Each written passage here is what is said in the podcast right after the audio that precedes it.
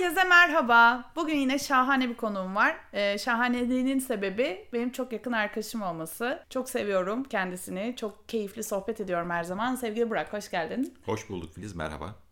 Ee, biz genellikle dünyanın gidişatını merak eden bir arkadaş grubuyuz ve sohbetlerimizde, muhabbetlerimizde hep içinde bulunduğumuz dünyayı çok sorguluyoruz.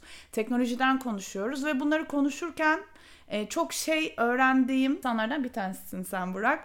O yüzden e, ve günümüzde işte ChatGPT, ChatGPT neyse bu konuşma esnasında e, değişebilir bu sürekli. Bunları konuşacak insanlar çok azız ya da herkes bunu konuşuyor ama neyi konuşuyor bilmiyoruz. Ve dedim ki Burak birlikte sohbet edelim ben senden çok şey öğreniyorum eminim bizi dinleyenler de çok şey öğrenecektir dedim ve Sağ olsun kırmadı. Bugün konuğum oldu. Çok teşekkür ederim geldiğin Teşekkürler. için. Teşekkürler davetin için. Evet dediğin gibi zaten sohbet e, ediyoruz genelde bu konularda. Yani bugün de bu sohbeti hep beraber yapalım dedik. E, bu yeni bir konu zaten. Herkes için yeni bir konu. E, ama görünen o ki bir e, dönüm noktasından bir tanesi bu e, hayatımızdaki ve ilerleyen zamanlarda e, daha çok belki de e, bundan bahsedeceğiz. E, şu ana kadar bildiklerimizi, e, bunu nasıl kullanabileceğimizi, nasıl faydalanabileceğimizi aslında konuşmak için bir araya geldik. Güzel bir zaman aslında. Evet. Bugün konuştuğumuz yarın bambaşka bir şey olacak. Onun da Kesinlikle. farkındayız aslında. Kesinlikle. Yani bu, bu o kadar hızlı ilerleyen ve gelişen e, bir konu haline geldi ki aslında e, bugün yapılan konuşma belki 3 ay sonra bambaşka bir hale evrilecek. Bilmiyoruz. E, sadece yakından takip etmeye çalışıyoruz biz de evet, herkes gibi. Yani şu an ne oluyorun bir fotoğrafını çekmek istiyorum aslında ve bu sen bu alanda benden çok çok daha öndesin. Bu fotoğrafı, çektiğin fotoğrafı e, bizi dinleyenlerle paylaşalım. Ama önce biraz kendinden bahseder misin? Burak Özdemir kimdir? Tabii. Yani ben elektronik mühendisiyim. Şu anda e, satış alanında çalışıyorum. Teknolojiyle iç içeyim.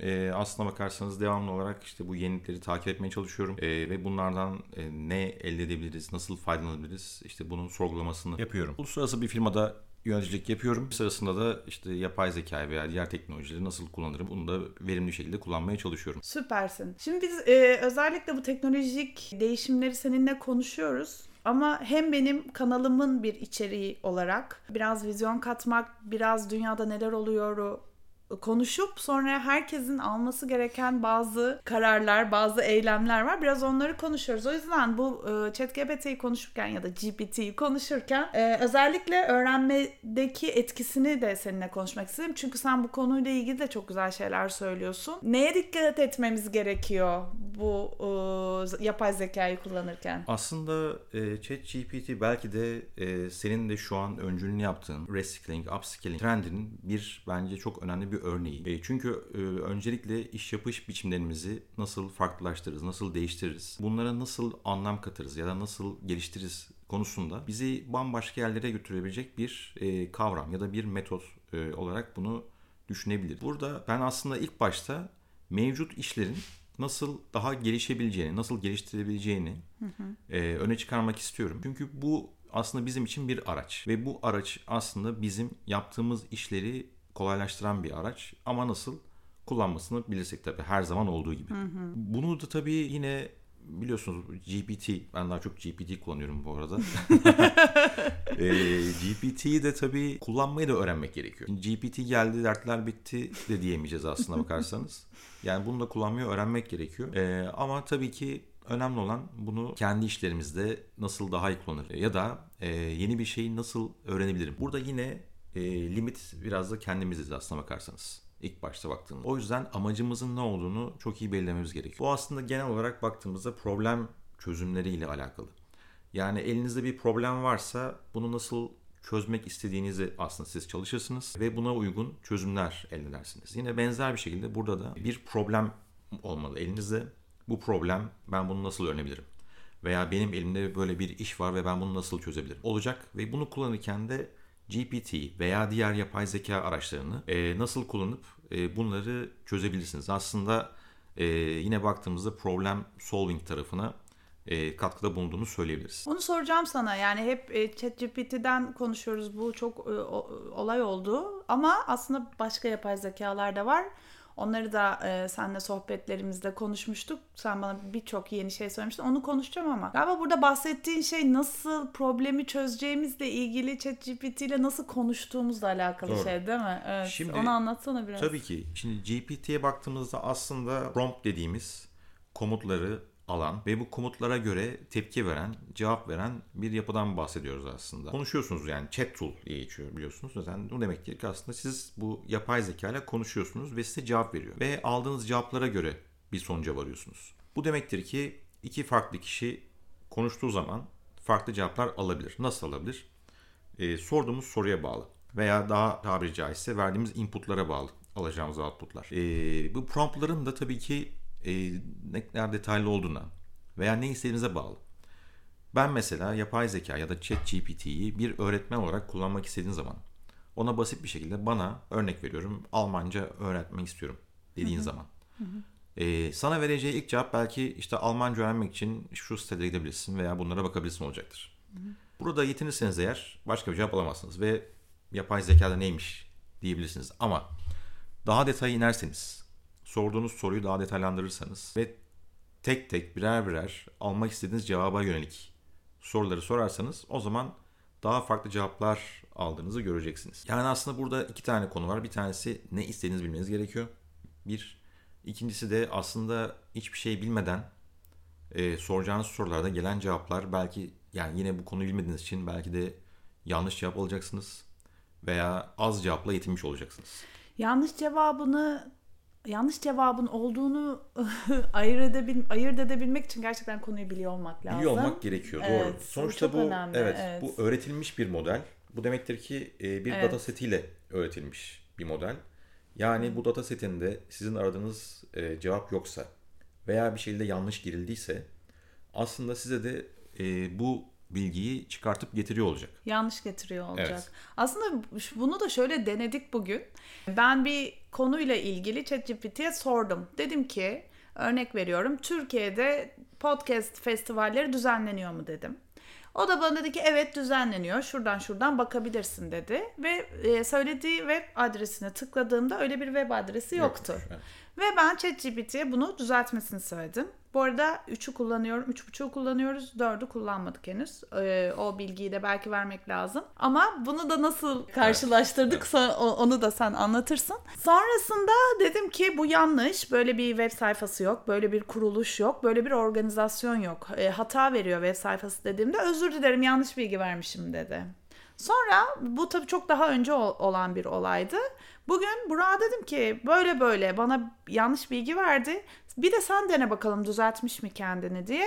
Ve biz denedik orada düzeltilmediğini gördük. Düzeltilmemiş. Evet, Evet. Aynı şekilde tekrar bilgi. Bu yani e, buradaki eski bilgilerin yanlışlığını ona nasıl öğreteceğiz? Biraz galiba fazla Şöyle, veri lazım orada. Evet, yani aslında çalıştığı modelle alakalı biraz da yani 3.5 daha kapalı bir model. 2021'e kadar bir datası var elinde. Ve yaptığımız chatlere göre de biraz aslında kendini geliştiriyor. 4 veya işte diğerleri yine kendi çerçevesinde daha kapalı modeller olmakla beraber internete de şu an açılan çeşitli pluginleri mevcut. Yani güncel bilgiyi de aslında çekebiliyor. Ee, ama baktığımızda tabii bunun farklı demin de bahsettim. Mesela farklı yönleri var. Şimdi Microsoft biliyorsunuz yatırım yapmıştı e, GPT'ye. Bunun karşılığında da kendi arama motoru Bing'i de e, biraz daha geliştirerek Bing Chat adı altında başka bir yapı, yapı kurdu. Geçenlerde sorduğumda sen GPT-4'e mi e, üzerine çalışıyorsun dediğinde evet demişti. Mesela bugün baktığımızda hayır alakası yok ben başlı başına bir modelim e, diye cevap verdi. Yani orada da aslında altyapısında 4 kullansa da kendi başına ayrı bir şey e, yaratmaya çalışıyorlar. Ama verdiği cevap yine bambaşka bir cevap verdi. Yine çok doğru bir Değiştirmiş. E, Evet. Ha, evet evet bu soruyu e, tabii ChatGPT'den hiçbir güncelleme almayınca o zaman Burak da dedi ki Bing'e soralım çünkü 4 altyapısını kullanıyor. Evet, daha... daha- önce bunu sormuştum dedi. Evet. Girdik baktık o sorduğumuz soruya bile cevap vermedi aslında. Bambaşka bir yere çok Evet. geçiştirdi bizi hakikaten. Şimdi podcastlerle ilgili bilgi almak istiyorsanız öncelikle podcast'in ne olduğunu öğrenmeniz lazım gibi. Böyle bambaşka bir yerden cevap verdi ve bize dedi ki cevabı ver biz sana bunu sormadık dedik ve gerisi gelmedi. Evet. Birkaç istatistik gösterdi ve biz dedik ki o zaman sen de güncel değilsin. Ve Burak sordu. Dedi ki e, sen chat GPT, GPT e, 4'e bağlı değil misin dedi. O da hayır dedi. Yani bir hafta önce evet Bir diyen. hafta önce evet demişti. bir Yani. hafta önce evet demişti. Bir hafta sonra hayır dedi. Burak ne oluyor burada yani? Şimdi burada aslına bakarsanız yani Bing mesela kendi başına ayrı bir Microsoft'un yapısı. Yani aynı altyapıyı ya da benzerlerini kullansa da yine de bu firmanın kendi belirlediği kurallar çerçevesinde bize destek veriyor. Mesela başka bir örnek vereyim. E, GPT'ye kodlama, benim kodlama öğretmenim ol dediğimde bana kodları da yazabiliyor. Ama mesela aynı şeyi Bing'e sorduğumda yine başıma öyle bir şey gelmişti. E, bana bir kod yaz örnek olarak bana öğretmek için, öğrenme amaçlı demiştim. Kodları yazmaya başladı ve birdenbire ekranı kapattı ve dedi ki dur dedi ben yanlış bir şey yapıyorum. Ve birdenbire kodu sildi ekrandan. Demin gördüm ben kodlara yazıyordun. Niye sildin dediğimde özür dilerim sana yanlış e, bilgileri veriyorum şu an. Benim bunu yapmam uygun değil e, diye e, bir e, cevap yazdı karşısında.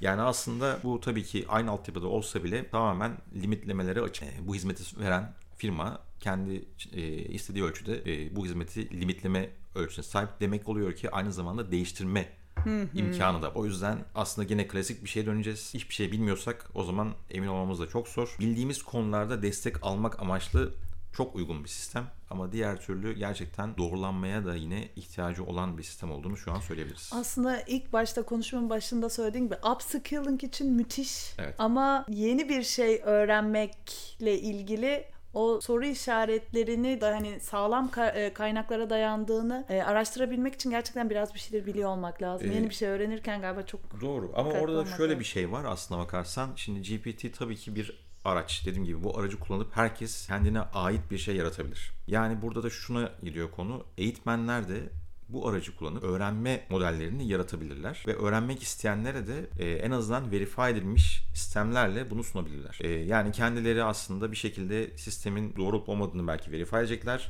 ve öğrenmek isteyenler de bu verify edilmiş alt araçlardan bu öğrenme işlemini yapabilecek. Süper.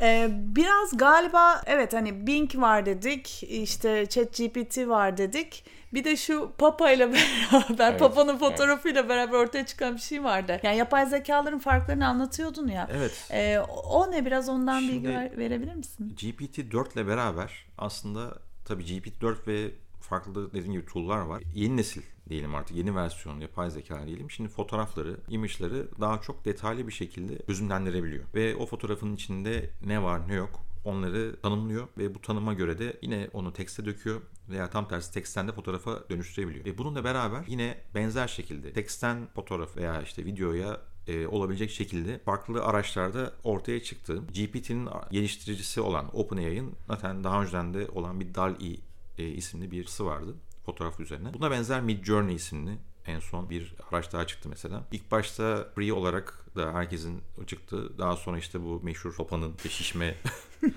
e, montla resmi fotoğrafı ve Trump'ın tutuklama fotoğrafından sonra free kullanıcılara kapatıldı. Biraz daha kontrol altına almaya başladılar. Ama tabii ki dediğim gibi yani bunun e, sınırı yok. Benzerleri de birdenbire ortaya çıkmaya başladı. İşte bugün gösterdiğim başka bir tane daha vardı. E, tabii ki başarısı tartışılır. Hepsinin seviyesi aynı değil ama yakında gelecektir aynı seviyeye. Burada tabii artık insanların hayal gücüne kalmış bir şekilde yine benzer şekilde fan ederek yani tanımlayarak istedikleri görüntüyü, fotoğrafı alma imkanı sahipler. Hayal güçlerine bağlı. İşte kimisi işte Trump'ı tutuklanmış hayal ediyor ve bunu çok gerçekçi bir şekilde fotoğrafını oluşturabiliyor.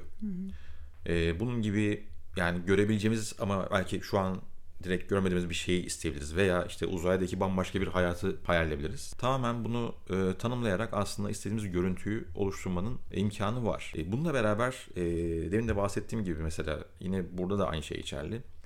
Ne tanımlarsan onu alırsın. Mesela ben buraya bir şey yazarım. Belki kara kalem bir çizim çıkar karşıma ama sen bir şey yazarsın çok detaylı, çok güzel bir anlatırsın ve bambaşka çok böyle e, canlı bir fotoğraf çıkabilir karşına. Yani bu da şunu gösteriyor aslında. GPT'de aynı şey geçerli. İki kişinin sorduğu sorular farklı e, yanıt gelebilir demiştim.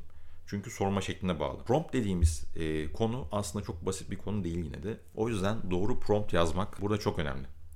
Alacağımız cevabı çok etkiliyor. Ee, yavaş yavaş aslında görmeye başladık sağda solda. Bazı şirketler işte prompt engineer ya da işte prompt writer adı altında yeni iş ilanları çıkmaya başladı. Wow süpersin ya gerçekten öyle yani geleceğin mesleklerini tanımlarken hangi becerilere sahip olduğunuz üzerinden meslek sahibi olacaksınız diyordum ve sen diyorsun ki prompt engineer nasıl Evet. ya? Geçen sene sorsan böyle bir meslek yoktu. Yoktu. Bu sene Evet. var. Şimdi üniversiteye girecek çocuklara nasıl tavsiye edelim bunu mesela? Engineer olduğu için yine mühendislikten Yine bir devam. şekilde oradan evet oradan ne yapıp edip yani dünyayı anlayabilmek için yaşadığımız hayat bir kere bir matematiği anlayacağız. Evet. Yani her şey matematik temeli. Algoritmayı anlayacağız. Algoritma anlayacağız. Bir yandan da bir şey bir mühendis Biraz. olacağız galiba değil Gibi, mi? Yani, evet. Yani- ben sosyoloji okudum. Toplum mühendisiyim diyebilirim bence kendime. Olabilir bence de. Evet. evet. Yani çünkü bazı şeylerin temelinde de onlar var çünkü. Anlamak için veya anlamlandırmak için de bu da gerekli. Ee, ama tabii ki yani mühendislik tabii e, kavram olarak yani bu şekilde bir kavram ama e, bir şeyleri açıklamak, aktarmak veya işte anlatabilmek veya anlamak amacıyla aslında bu tarz yeteneklere sahip olmak gerekiyor. Kesinlikle. Bunları geliştirdiğimiz zaman e, yeni meslekleri yaratan bizler oluyor olacağız zaten. Bu, bu çok çok teşekkür ederim. Bu müthiş bir e, gerçekliğin söze dökümü oldu. Bunu anlatmaya çalışıyoruz ama e, umarım bizi dinleyen genç ekipler çok fazla. E, onlar bir dakika ne oluyor buradanın farkına varırlar ve bu camiaya atlarlar hemen. Peki sence bu dünya bizi nereye götürür? Nereye götürüyor gerçekten evet. Yani bu güzel bir soru. Demin de bahsetmiştik aslında podcast'ın başında. 6 ay sonra belki bambaşka konuları konuşacağız. Bu hızla değiştiği sürece. O yüzden e, önemli olan bir bunları takip etmek çok yakından takip etmek. iki kullanmak aslında bunları. Geleceğin dünyasında aslında daha çok creator'lar yani yaratıcılar aslında daha çok belki söz sahibi olacak.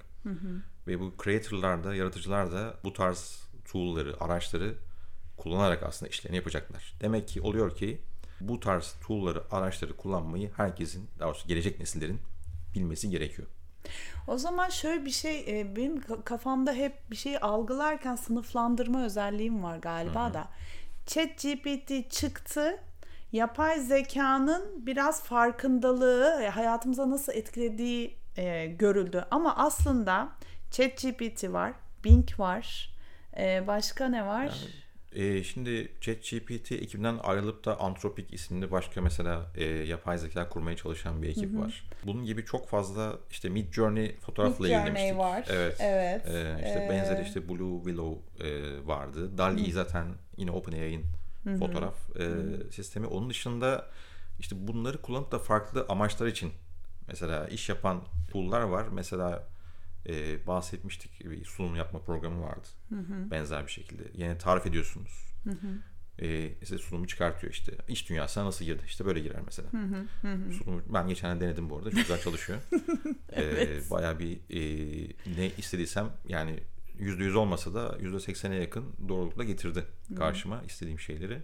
Tabii ki ben katkıda bulunmasam direkt onu mesela sunsam hiç kimse bir şey anlamaz büyük Aynen ihtimalle. öyle işte promptu kullanmayı bilebilmek Evet. yani sen onu çok iyi yönlendirip içeriye doğru bilgileri vermekle alakalı ama bununla ilgili bu Samsung e, şeyi olayı vardı o, o, o neydi? Şimdi, evet o sosyal Bilgiyi medyada verirken- çıkan bir konu var. Şimdi tabii çok da şey olmasın, yanlış anlaşılmasın tabii e, dedikodu gibi olmasın ama sosyal medyada çıkan bir konu var. E, çok dikkatli olmak lazım Evet. e, bunu kullanırken. Gerçekten Bilgiyi şirketler verirken. Hatta ülkeler şu an tartışıyor bu konuyu. Acaba Evet. nasıl yapsak, yasaklasak, yasaklamasak mı diye. Bir firma diyelim, Samsung diyelim işte. E, mühendisleri tabii kullanmaya çalışırken kodu girmişler. Hadi bu kodu düzelt demişler. E tabii ne oldu şimdi? Şirketin kodu e, yüklenmiş oldu server'a. E, bu tarz açıklar tabii olacaktır. Evet. İşte bunlar için düzenlemeler getirmesi gerekiyor. Gerekiyor. İşte gizli bilgiler, ülkelerin gizli bilgileri vesaire. E, bunların hepsi şu an aslında herkes düşünüyor. Acaba biz bunu nasıl olsa da kontrol etsek diye. Tabii hani kontrolün en kötü kısmı sansürdür biliyorsunuz. Yani Ve e, İtalya bunu İtalya yaptı. şu an bunu yaptı. Evet. Diğer Evet. Avrupa Birliği ülkeleri de düşünüyor. Evet. Ee, şöyle düşünüyor aslında insanlar manipüle olur mu? Aslında soru bu biraz da. Yani Ama manipüle olur mu diyorsun ama olur. Bir hafta önce ben olur. ChatGPT'yi altyapısını kullanıyorum diyor. Bir hafta sonra Evet. bugün gözümüze görürüz. Evet. Hayır değilim diyor mesela.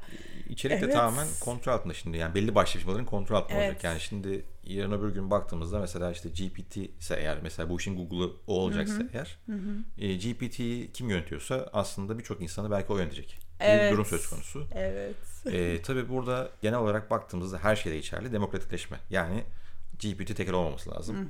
Bunun gibi birçok seçenek olması lazım. Veya işte farklı farklı yerlerden bunun verify etmesinin, teyidinin yollarının olması lazım. Evet. Gibi konular gündeme gelecektir. Bak işte konuşurken bile aslında yeni iş kollarını söylemiş olduk. Aynen.